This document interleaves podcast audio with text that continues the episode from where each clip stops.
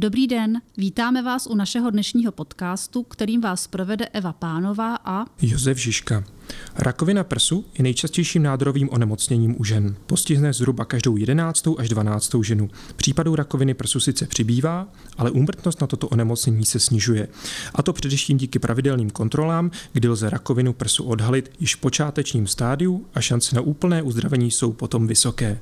Prevence je tedy základ. Že je prevence základ, to nám jistě potvrdí také naši dva hosté. Profesor Jan Daneš, mamolog a radiolog, ředitel mamodiagnostického centra v Praze 5 Valtrovka a místo předseda Asociace mamodiagnostiků České republiky.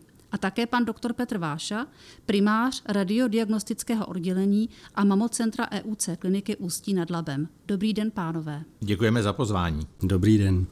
Já se tedy rovnou zeptám, jak jsou na tom české ženy? Jsou zodpovědné a chodí na preventivní prohlídky? Pane profesore? Tak musím říct, že chodí, ale nechodí tak, jak bychom si představovali.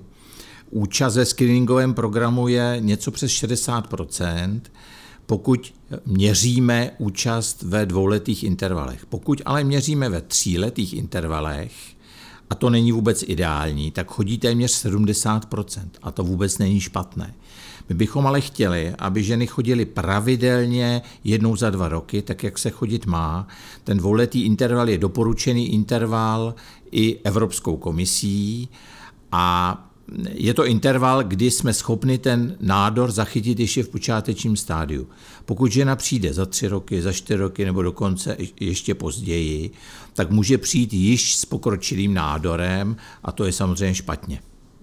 Pane doktor, chcete to nějak doplnit? Já myslím, že to bylo vyčerpávající, ale e, za mě bych řekl také, že souhlasím s tím, že ženy jsou stále zodpovědnější a že, že na tu svoji, e, že nas, na prevenci docela myslí a myslím, že výrazně k tomu přispívá tato osvěta, kterou teď zrovna praktikujeme a, a často vidíme právě, že v období, kdy, kdy tahle osvěta prostě e, jako bije do očí, tak, tak ta účast je vždycky vyšší.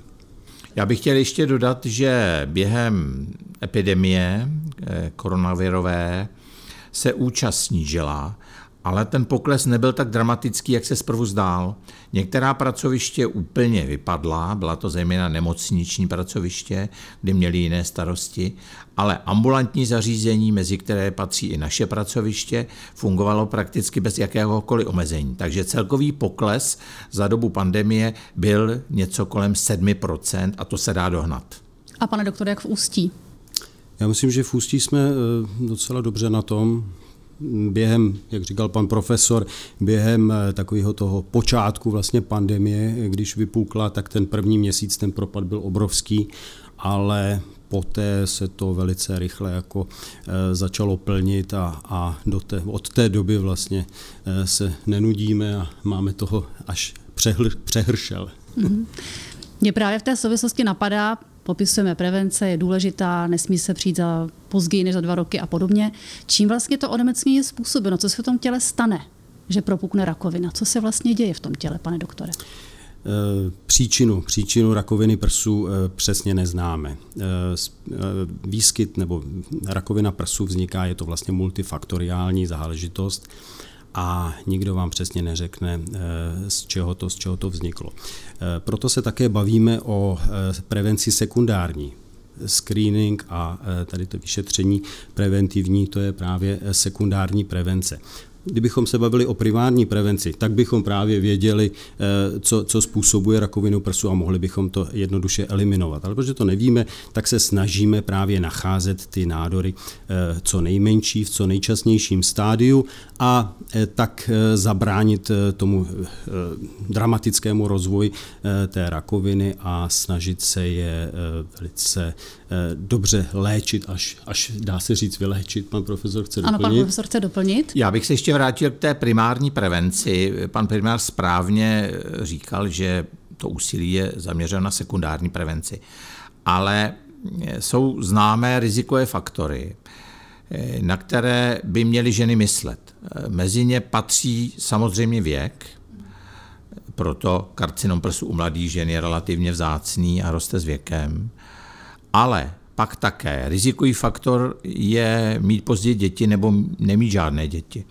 My víme, čím žena má dříve děti a má jich víc těch dětí, tím se snižuje riziko eh, karcinomu prsu. Eh, no souvisí, to, to, je? souvisí to s životním stylem. Mm-hmm. Takže se ví, že ten západní životní styl, kde ty ženy jsou přepracované, jsou ve stresu, chronickém stresu, mají málo dětí, mají pozdě děti, je jednoznačně rizikovým faktorem. Je to jedno ze zdůvodnění, proč nádory prsu ve vyspělých zemích rostou. Další ty rizikové faktory je třeba obezita. Obezita u ženy u přechodu je jednoznačně rizikovým faktorem. Eh, další rizikové faktory patří dlouhodobé podání hormonálních eh, přípravků, ale je to až dlouhodobé podávání. Po pěti a deseti letech po přechodu, v případě, že ženy berou tu takzvanou hormonální substituční léčbu delší dobu, mají jednoznačně vyšší riziko rakoviny. A pak jsou ty dědičné nádory. A ukazuje se, že ty tvoří v populaci přibližně 5, 7, možná 10 a tam my víme celou řadu genů, které jsou, jejichž mutace jsou spojeny s vyšším výskytem rakoviny prsu. Ten nejznámější BRCA1, BRCA2, tam to celoživotní riziko je až 80%. Takže pokud žena má rakovinu prsu u blízkých příbuzných, u matky, u sestry v mladém věku, je velmi důležité, aby eh, konzultovala genetika, a ten genetik eh, poradí, jestli ta žena by neměla být geneticky testována a v případě, že se prokáže ta mutace genu, tak je velmi důležité sledovat ještě zvláštním způsobem tu ženu. Kromě eh, těch klasických vyšetřovacích metod, té mamografie, ultrazvukové vyšetření, se ještě přidává magnetická rezonance prsů, která je velmi důležitá, která má velkou citlivost právě pro počáteční stádii rakoviny u těchto žen, u žen s velmi vysokým rizikem je to dynamické vyšetření. Tam bych ještě doplnil právě u té magnetické rezonance, že oproti té mamografii, že tak eh, ta magnetická rezonance je dynamické vyšetření s podáním kontrastní látky a tam právě zachycuje ty, ty viabilní, viabilní tumory, které, které už se projeví vlastně tou neoangiogenezí, eh, tou novotvorbou těch cév ale důležité je, je, je zdůraznit, že to je vyšetřovací metoda vyloženě pro ty vysoce rizikové ženy. Nemá cenu, aby žena zdravá chodila na magnetickou rezonanci, přece jenom to vyšetření drahé, musí se podávat kontrastní látka do žíly a tak dále. Pro ženu s, běžnou rizik, s běžným rizikem je od určitého věku rutinní metodou mamografie jednou za dva roky, případně doplněná sonografií v mezidobí mezi jednotlivými koly screeningu. Eh, já se zeptám, pánové, od kolik let by měla vlastně žena na, eh, začít chodit na mamograf? Eh, jaká je tam ta věková hranice, kdy tedy přijít na to první vyšetření? Pan profesor už tady zmínil uh, ženy screening uh, rakoviny prsu v České republice. Máme od 45. roku věku ve dvouletých intervalech. Nicméně uh, v rámci, v rámci těch mamografických vyšetření už doporučujeme nebo tolerujeme vyšetření, první vyšetření, takovou baseline vlastně mamografii už od 40. roku věku a poté posléze na základě typologie té žlázy a případně těch rizikových faktorů, jak zmínil pan profesor, eh, tak dále indikujeme buď ty mamografické, anebo jenom sonografické kontroly do toho 45.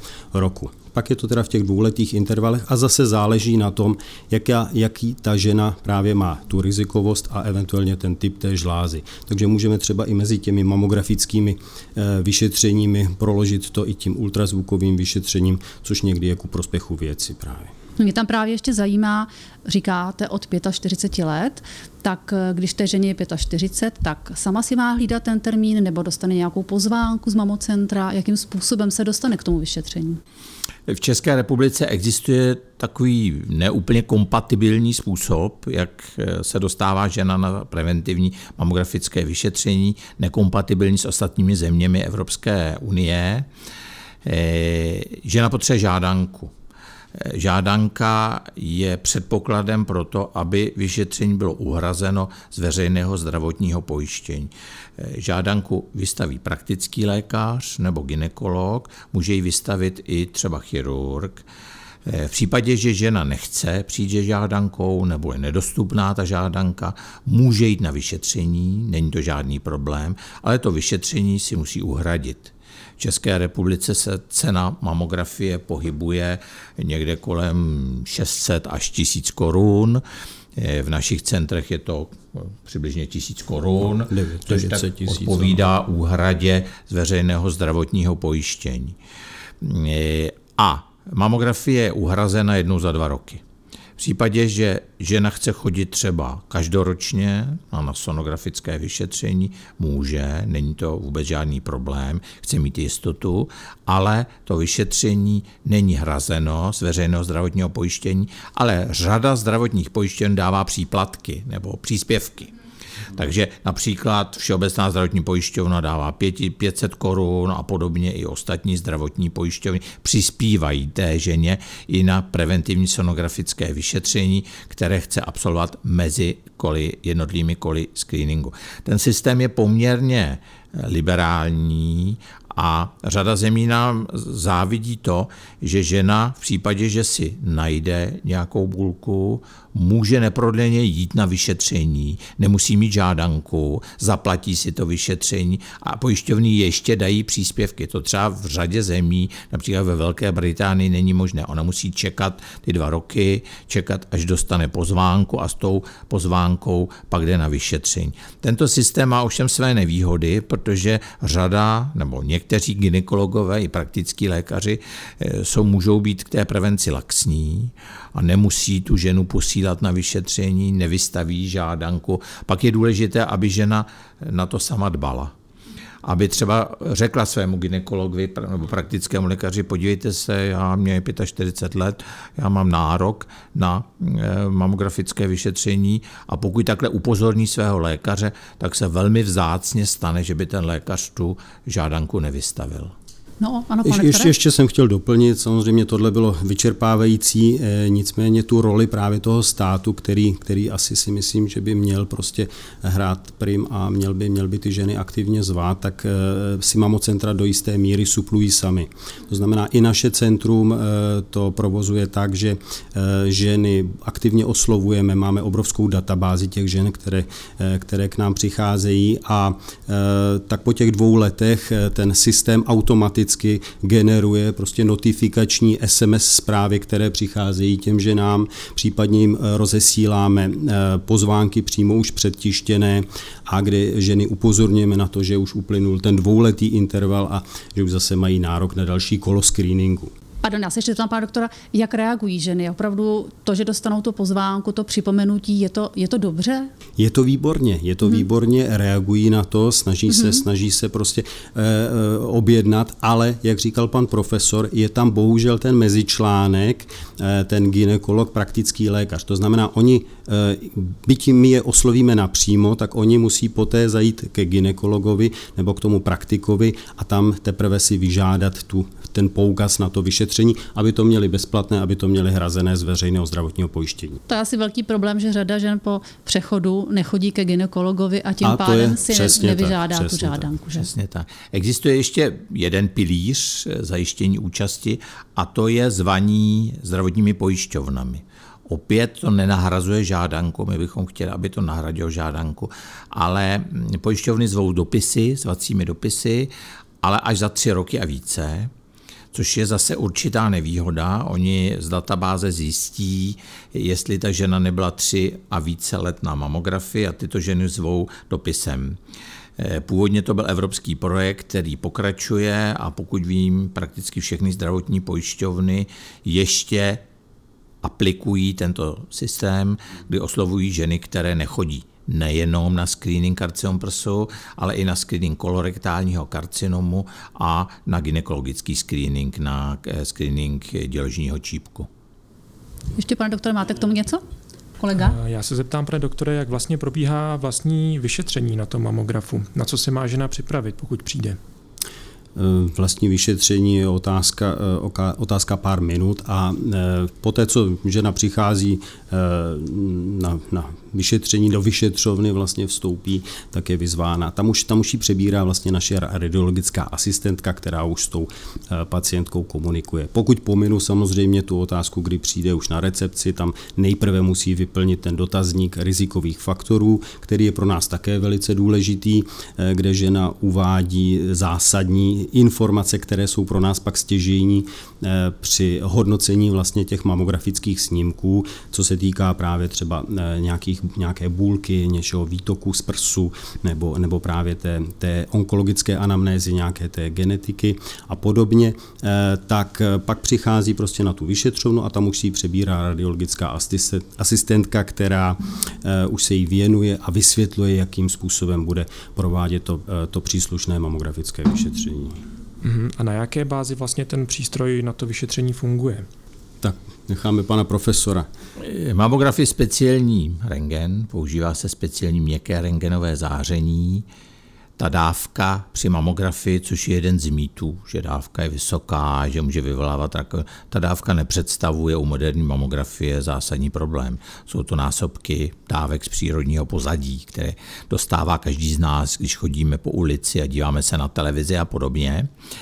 E, takže je to speciálně rengenový přístroj, ten prst se stlačí, to stlačení je velmi důležité pro kvalitu toho snímku a pak se snímkují prsy ve dvou projekcích, čili celkově na oba prsy eh, získáme čtyři snímky, čili v jedné ze zhora dolů a v jedné šikmé projekci. A poté to vyšetření, vždy se ta komprese povolí, aby ta pacientka to nevnímala nějak eh, prostě nepříjemně, tu kompresi. A poté hodnotí ty snímky lékař, v České republice a v Evropě se doporučuje i dvojí čtení eh, těch mamografických snímků nezávislé, takže dvakrát to hodnotí lékaři a hledají se minimální známky nádoru. Velmi důležité je mít starší snímky, nové snímky, protože ty snímky se mezi sebou porovnávají a hledají se právě i minimální změny. Mezi ženami právě kuluje spousta polopravd a mýtů o tom, že právě, že třeba tohle to vlastní vyšetření může způsobit eh, nějaké změny, že to záření může nějakým způsobem ženě uškodit, nebo naopak ta komprese. Je to tedy něco, co dokážeme tady v té debatě vyvrátit? Ano, určitě. Urč, určitě chtěl bych říct, že eh, to je nesmysl a neexistuje žádná věrhodná práce, která by ukazovala na to, že ta komprese může vyvolat, vyvolat rakovinu. Na druhou stranu to vyšetření může být pro ženu nepříjemné. A tady je strašně důležité, aby jednak, pokud má žena měsíčky, aby chodila až po měsíčkách na to vyšetření, kdy ty prsy jsou měkké a kdy i méně citlivé, méně bolestivé. A druhá věc, samozřejmě ten lidský faktor a ten je velmi, velmi důležitý a důležité je, aby žena, ženě se vysvětlil ten postup, žena vnímá mnohem lépe mamografii, když přesně ví, co se bude dít. A další věc je šetrnost ze strany té radiologické asistentky, která to vyšetření provádí. Ta komprese, to stlačení musí být výrazné, ale nemělo by bolet. A tady je zase velmi důležité, aby žena prostě chodila na pracoviště, kde se nestává, že to vyšetření je nepříjemné a bolestivé. Že si může vybrat, na které pracoviště bude chodit. Může si vybrat tam, kde jsou milí, příjemní, kde radiologická asistentka to vyšetření dělá ohleduplně a prostě když jde na nějaké pracoviště, kde to strašně bolelo, kde byly nepříjemné a tak dále, není žádný důvod, proč nejít příště na jiné pracoviště a vybrat si pracoviště, kde jsou výborné reference, kde ví, že to vyšetření nebolí, kde jsou všichni milí, usměvaví a tak dále. To je zase obrovská výhoda systému českého zdravotnictví, že je tady svobodná volba lékaře a svobodná volba centra i v rámci eh, mamografického screeningu. A tak mě napadá, to se pana doktora zeptám, jestli právě když by ta žena byla na pracovišti, kdy to bude nepříjemné, bude bolestivé vyšetření, jestli když se rozhodne, že půjde jinam, jestli to není problém, že si teda nové pracoviště může vyžádat tu dokumentaci od toho není původního? To, není, není to problém. Eh, jak říká pan profesor, eh, snímky, snímky jsou v digitální podobě, což, což je úžasná věc v dnešní době. Dříve jsme začínali s klasickými filmovými, pak jsme šli přes nepřímou digitální digitalizaci. A teď máme systém přímé digitalizace tvorby vlastně toho eh, obrazu. A eh, ta dávka se stále snižuje, ta dávka je opravdu nízká, jsou to právě jenom ty, ty násobky, jsou to mm, toho eh, přirozeného pozadí, vlastně 10-15 dní, že jo, in, prostě toho přirozeného pozadí, které na nás působí, to je vlastně jedna mamografie. A takže ty snímky v té digitální podobě můžeme v dnešní době formou takzvaného e-paxu, můžeme třeba posílat mezi těmi jednotlivými centry a neměli bychom, neměli bychom. My razíme, razíme eh, tezi, že bychom si neměli ty pacientky za každou cenu prostě držet. Pokud ta pacientka nechce a má, má, má tu svobodnou volbu, tak jen ať jde klidně do toho druhého centra, ale tomu druhému centru poskytneme právě tu obrazovou dokumentaci, aby, jak říkal pan profesor, jsme měli možnost toho porovnání těch jednotlivých snímků, což je velice důležité pro hledání těch malinkatých mm-hmm. karcinomů. Já jako žena ještě, když se k tomu vrátím, k tomu lidskému faktoru, to je opravdu velmi důležité. Zejména když ta žena jde poprvé na takové vyšetření. No, a u, nás, u, nás máme, u nás máme samé milé a, a, a, a příjemné laborantky, které, které s těmi, s těmi uh, klientkami komunikují, samozřejmě snaží se navázat ten kontakt, uh, snaží se to udělat co nejšetrněji a jak říkal pan profesor, důležitá je i doba vlastně toho, uh, té, té menstruace, toho, toho menstruačního cyklu a pokud je ten prs prostě podajný, pokud není příliš citlivý, tak může to být opravdu jenom trošku nepříjemné, ale rozhodně by to nemělo být bolestivé. Děkuji, pane profesore. Musím říct, že my eh, v mém centru, kde pracuju na Valtrovce v Praze, tak to řešíme prakticky každý den, že pacientka odchází z nějakého centra a přichází k nám a je strašně důležité, že my po té ženě nic nechceme. Nechceme, aby někam chodila pro ty snímky a podobně, protože my si je sami vyžádáme a všechny pracoviště v České republice jsou povinni poskytnout ty snímky a poslat je na jiné pracoviště, kam ta žena chodí. Takže ona přijde, my se podíváme na tu mamografii, konstatujeme, že by bylo výhodné porovnat s těmi staršími, zavoláme nebo pošleme e-mail na to pracoviště, kam ta žena chodila prostě prakticky během velmi krátké doby máme ty snímky v tom systému a můžeme ty snímky porovnat. Takže tenhle ten systém té, té, té svobodné volby lékaře a centra je takovým motorem zlepšování kvality těch center. Protože u nás je screening hrazen výkonově zdravotních pojišťoven a prostě dobré pracoviště, kam chodí stále víc a víc žen a kde jsou spokojenější a spokojenější, si víc vydělají, mají větší příjmy od zdravotních pojišťoven. A ty pracoviště, kde to vyšetření bolí, kde jsou nepříjemné a tak dále, tam odsaď ty ženy odchází nebo mají dlouhé objednací doby, nebo se tam nemůže někdo dovolat, což je také důležitý faktor. Eh, pokud se žena nemůže na to centrum dovolat a má i plné termíny na internetu, tak prostě tam nejde a to odradí tu ženu od screeningového vyšetření. Čili znova je nutné zdůraznit, v případě, že se někde nemůže prosadit do nějakého centra, a zvolí jiné centrum tam, kde se prostě prosadí, kam zavolá a tam recepce hned ten telefonát přijme nebo jí volají zpátky a to je velmi velmi důležité. To je, to je otázka právě těch nemocničních center, která, které dělají spoustu jiné práce. Nemají prostě jenom ten směr té mamografie, ale dělají i CT, dělají magnetické rezonance a spoustu dalších jiných vyšetření a mamografii mají jenom jako okrajově v podstatě. A, a takže tam, tam může právě nastat ten problém. To, to, se, to se netýká našich ambulantních center, které, které eh, to mají jako gro své práce. Ještě jsem se chtěla zeptat, pane doktore, třeba u vás na IUC klinice v Ústí, jestli třeba doporučujete ženám, aby prováděli potom i v mezi dobí nějaké samovyšetření prsu. Jestli opravdu o tom poučíte, mm, jestli jim to ano. doporučujete, jestli to je v pořádku. Určitě, určitě. Samovyšetření prsu je to nejmenší, co, co žena mm-hmm. může sama pro sebe udělat. Eh, bez toho, že by, že by teda podstoupila. Samozřejmě eh, základem je mamografické ultrazvukové vyšetření.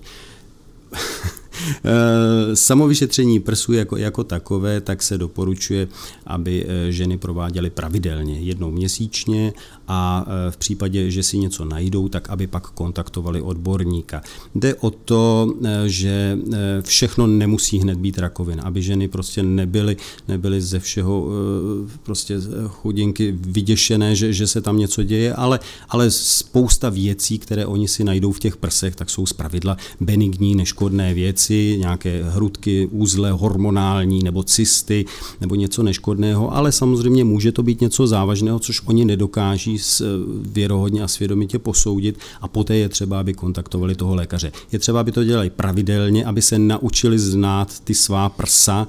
Eh, já nevím, jestli chcete postup, jako, ale to jsou ale všechno věci, které, které, které jsou dneska na internetu hmm. běžně dostupné, jsou tam instruktážní videa, jak správně vyšetřovat ty prsy, ale důležitá je ta pravidelnost, ta pravidelnost. aby si to prostě hmm. dostali hmm. do, té, do té paměti pohmatové, aby to dělalo těmi konečky prstů, nejenom pohledem, ale i pohmatem a, a prostě dostali to do toho podvědomí. A pak už vějí, tak tyhle boule už jsem tam měla, jo, to je v pohodě, furt je to stejný. Nebo ideálně to dělat po negativním mamografickém nebo ultrazvukovém vyšetření, si ty prsy hned vyšetřit. A ze začátku pravidelně, klidně každý den a pak už stačí jednou měsíčně, zpravidla zase opět v té první polovině toho menstruačního cyklu, kdy ty prsy jsou zase méně citlivé, prohmatné a tak dále. Mm-hmm. Takže určitě ano. Takže to je důležitá součást. Já bych chtěl ještě jenom doplnit, že nic není stoprocentní ani mamografie není stoprocentní a ten dvouletý interval eh, je dán eh, takovou průměrným růstem zhoubného nádoru, ale existují velmi rychlé nádory. A právě to provádění samovyšetření může Eh, být výhodné v tom, že v případě, že se objeví nádor i v mezidobí mezi jednotlivými mamografiemi, žena zbystří a jde k lékaři. Ty nádory se odborně nazývají intervalové nádory a patří do screeningu. Jsou to většinou nádory, které jsou prostě velmi rychlé. Takže eh, ve screeningu drtivá většina nádorů se zachytí, ale část těch nádorů jakoby propadne sítem těch screeningových kontrol. A eh, právě samovyšetření je v tomto nezastupitelné. Takže by si žena měla dělat samovyšetření důležité bez stresu a jak už pan primář řekl, důležité jsou změny, čili cílem je, že by žena měla znát své prsy a při jakékoliv změně prostě zbystřit a jít, jít k doktorovi. Neřík, neříct si, eh, já jsem přece byla na mamografii, ta byla, ta byla negativní, tam něco, nic nemůže být, to je velmi špatně. Měla by hned jít k lékaři. A jaké mohou být ty změny, pane doktore? Eh, jak už jsem řekl, může to být, může to být bůlka, může to být eh, začervenání kůže, může to být vtažená pokožka, můžou to být změny třeba na bradavce, olupování bradavky nebo výtok, výtok z bradavky. To jsou takové ty nejčastější asi, to je asi signál, změny. Pomerančová kůže, mm-hmm. jo, jsou, to jsou změny, které, které jak, jak jsem řekl, buď eh, tím vizuálním pohledem, to znamená ideálně, aby se vyšetřovala třeba před zrcadlem, a pak ta pohmatová složka. Já spíš jsem se ještě k tomu, eh, k tomu vyšetření jako samotnému, když máme ty snímky v ruce, nebo lékař má snímky v ruce, říkali jste, že vlastně dva lékaři posuzují, je to tak. Mm, jakým způsobem se vlastně posuzuje ten snímek? Ten snímek si dám před sebe na stůl a prohlížím ho, nebo jakým způsobem ten lékař s ním pracuje? Ty snímky se prohlížejí na speciálních diagnostických stanicích, což jsou počítače, ale jsou to speciální počítače a zejména speciální grafické karty a speciální monitory. Jenom pro vaši představu, jeden ten monitor stojí asi 250 tisíc korun, či není to běžný monitor, který si kupujeme na kancelářskou práci. Jsou kalibrované, tak aby tam byly vidět i minimální změny, mají velmi vysoké rozlišení a velmi vysoký kontrast. A to je jenom ten předpoklad. A pak je zásadní ta zkušenost těch lékařů a to je také velmi důležité, aby v centrech pracovali velmi zkušení lékaři, kteří jsou specializovaní na tuto problematiku a měli znalosti, ale hlavně zkušenosti. Měli, jak říkáme, odborně načteno ty snímky. Takže zase je důležité chodit na pracoviště, kde pracují zkušení lékaři. My v českém akreditačním systému máme požadavky pro minimální počty eh, zhodnocených mamografických snímků. Je to 5000 vyšetření, eh, ale Ideální je mít ještě vyšší počet těch vyšetření, které, který, kterými získá ten lékař erudicí. Existuje ovšem jeden ještě velmi zajímavý způsob a to je využití tzv. umělé inteligence. Ta umělá inteligence proniká do našeho každodenního života, že jo, řídí auta automaticky a nebo budou řídit a proniká i do mamografie a proniká do hodnocení mamografických snímků. Ukazuje se, že ty počítačové systémy, které se sami učí, mohou e, být velmi spolehlivý i v detekci karcinomu. Zatím nenahradí lékaře, ale je to poměrně dobrý doplněk právě e, tomu jednoho čtení lékaře, čili my předpokládáme v blízké budoucnosti, že to druhé čtení lékařem bude nahrazeno právě systémem s umělou inteligencí. E, takže přečte ten počítač snímek a po druhé ho přečte lékař. A lékař tam uvidí už, co se tomu počítači nelíbilo, kde viděl nějaké podezřelé změny a sám zhodnotí, jestli je to takzvaná falešná pozitivita, čiže ten počítač to označil, ale de facto to nic není, anebo to opravdu upozorní lékaře na podezřelou změnu. Takže tím se zvyšuje právě citlivost celého toho procesu hodnocení těch mamografických snímků. Ale může se ten lékař případně ještě zase poradit s dalším kolegou. To asi není Samozřejmě, nic to je, to je, tak, to je, tak, to je takzvaná arbitráž. Nebo arbitráž, mm-hmm. to samozřejmě existuje. Ano. Eh, v praxi dobrých center toto existuje. A ještě, ještě tady bych doplnil pana profesora, že samozřejmě jedna věc je, že to, ta umělá inteligence může dělat pouze to druhé čtení v úvozovkách, ale zrovna tak může dělat to první čtení. To ještě pořád přesně nevíme, jakým způsobem, jak správně tu umělou inteligenci do budoucna uchopit, protože jednou, jednou z cest, protože se ukazuje se, že ta umělá inteligence je opravdu velice přesná, byť teda toho lékaře do posud nenahradí a nemusíme se bát jako radiologové, že bychom přišli o práci, ale, ale je velice přesná a teoreticky by mohla dělat i to první čtení, to znamená takovou triáž. Ono může být třeba, já nevím, 60% třeba těch mamografických snímků teoreticky může být již v tom prvním čtení může být negativních a to může udělat právě ta umělá inteligence a ten zbytek může být přečten právě třeba tím radiologem a tou umělou inteligencí po případě dalším, dalším člověkem, který udělá teda tu arbitráž a nakonec rozhodne. Mm-hmm. Byla by to velká pomoc pro lékaře, pro vaši představu. Eh, na tisíc vyšetření provedených, vyšetřím tisíc žen, se zjistí zhruba šest karcinomů.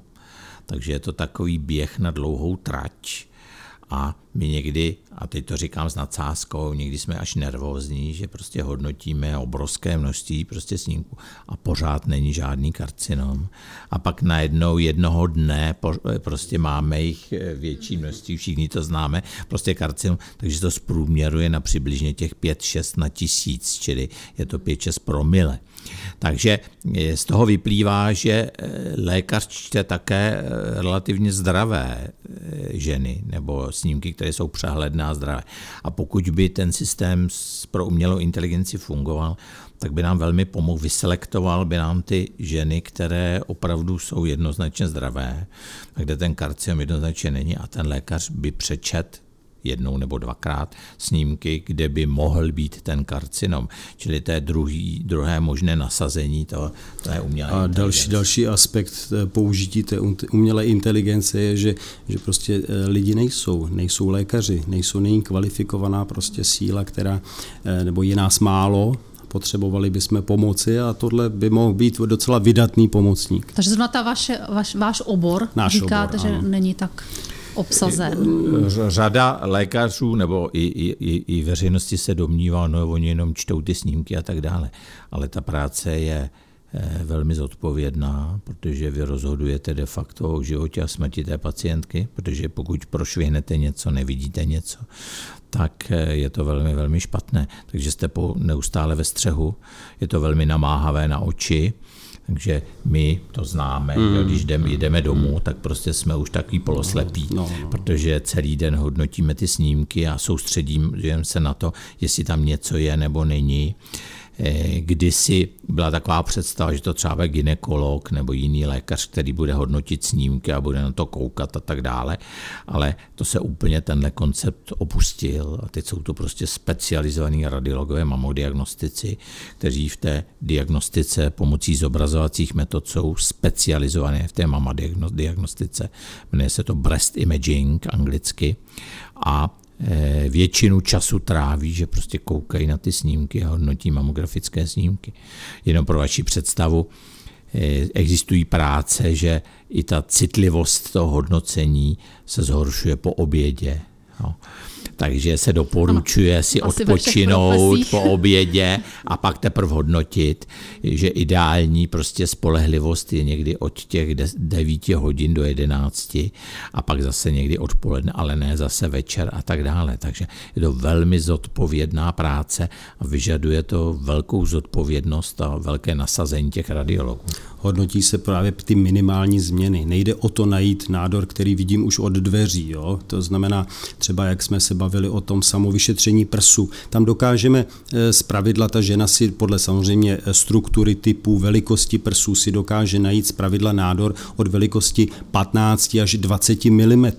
Ale v mamografii tam se snažíme hledat nádory, které jsou veliké třeba 5 mm. A to už jsou prostě opravdu jemné niance a jemné změny, které které vyžadují tu erudici. A proto je důležité i chodit do center, která dělají ty velké počty těch mamografických vyšetření, kde tu erudici máme zajištěnou. A to jsou naše centra, si myslím. No určitě. proto, jsme si vás, proto jsme si vás pozvali. Já bych chtěla nějaký pěkný závěr, nějaký pěkný apel, něco nadějného, něco příjemného pro ženy. Tak já bych chtěl říct, eh, vypadá to, že my děláme s tou rakovinou a, a že jsme z toho zlomeni a že prostě pořád zase rakovina. Ale my z toho máme radost. My máme radost, pokud zjistíme malý nádor, který by se, kdyby ta pacientka nepřišla na prevenci, zjistil a byl by už veliký. A eh, my víme, že tím, že zjistí malý nádor, dáme obrovskou naději té ženě. Víme, že pokud se vemou statistiky přežívání u nádoru prvního stádia, tak to je prakticky 100% se dožije, no, přežije 5 let a 10 let to bude podobné. Takže ten faktor času a faktor velikosti toho nádoru je tady důležitý. Takže nám dělá radost, když nás navštíví, nebo když nám chodí ženy po 30 letech, po 50, někdo po 40 letech a říká, jo, pane profesore, vy jste mi kdysi zjistil malý nádor a díky vám jsem naživu a ta paní zemře úplně na něco jiného. Takže nádor prsu není neléčitelné onemocnění, naopak. Takže my z toho máme uspokojení a my z toho máme radost, když zjistíme malý nádor. Samozřejmě radost máme, že ta pacientka je zdravá. Ale eh, nejsme rozhodně v depresi, protože ty ženy také nám umírají, ale drtivá většina žen prostě umře úplně na něco jiného. Pane doktore? Eh, ano, přes, přesně takhle se radujeme, když, když, když opravdu najdeme ten malý národ. Někdy ženy úplně na nás eh, koukají s podivem, co, co, co, co, co to z nás vypadne. Ale je to tak, jak říká pan profesor, eh, když najdeme malý nádor, tak podle těch statistik, právě podle toho přežití, pětiletého přežití, nádor v prvním stádiu se ta žena vyléčená téměř ve 100%. Takže to je, to je to perfektní, to, co chceme, hledat právě ty malé nádory. Proto potřebujeme tady tu osvětu, proto potřebujeme, aby ženy chodily pravidelně na prevenci, aby se nebály, aby, aby, aby navštěvovali eh, tady ta preventivní vyšetření. Chceme, aby byly ženy zdravé, krásné, aby měly krásné poprsí zdravé poprsí a, a to je teda ten můj apel, aby, aby ženy eh, tu prevenci nezanedbávaly. Pánové, my vám moc děkujeme za to, že jste si na nás udělali prostor ve svém nobitém programu a doufáme, že vám budeme té radosti dělat co nejméně, protože těch pozitivních nálezů bude co nejméně. Děkujeme moc krát. Ano, a ženy pečujte o sebe. Ano, bylo nám potěšením. Děkujeme, Děkujeme. za, za milý rozhovor. Naschledanou. Naschledanou. Naschledanou.